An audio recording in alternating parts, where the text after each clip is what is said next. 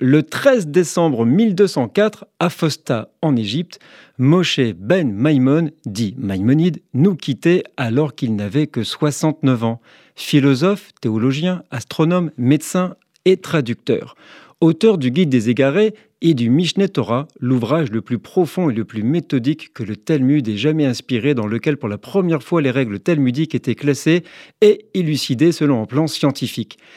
Sa publication suscita l'indignation de grands érudits talmudistes qui étaient scandalisés dans la manière dont Maïmonide avait spéculé avec la doctrine de la résurrection. Il y avait une différence fondamentale entre l'apprentissage provenant de Maïmonide et l'apprentissage traditionnel centré dans le Talmud. Différence qui donna lieu à des controverses qui forment un des chapitres les plus intéressants de l'histoire des Juifs, non seulement de la France médiévale, mais de tout le judaïsme. Maïmonide, élève révérencieux d'Aristote et ardent n'hésita pas à soumettre au jugement de la raison les opinions théologiques des rabbins du Talmud. Pour la première fois, des talmudistes menacèrent d'excommunier quiconque lirait ses œuvres. Nous sommes le 13 décembre.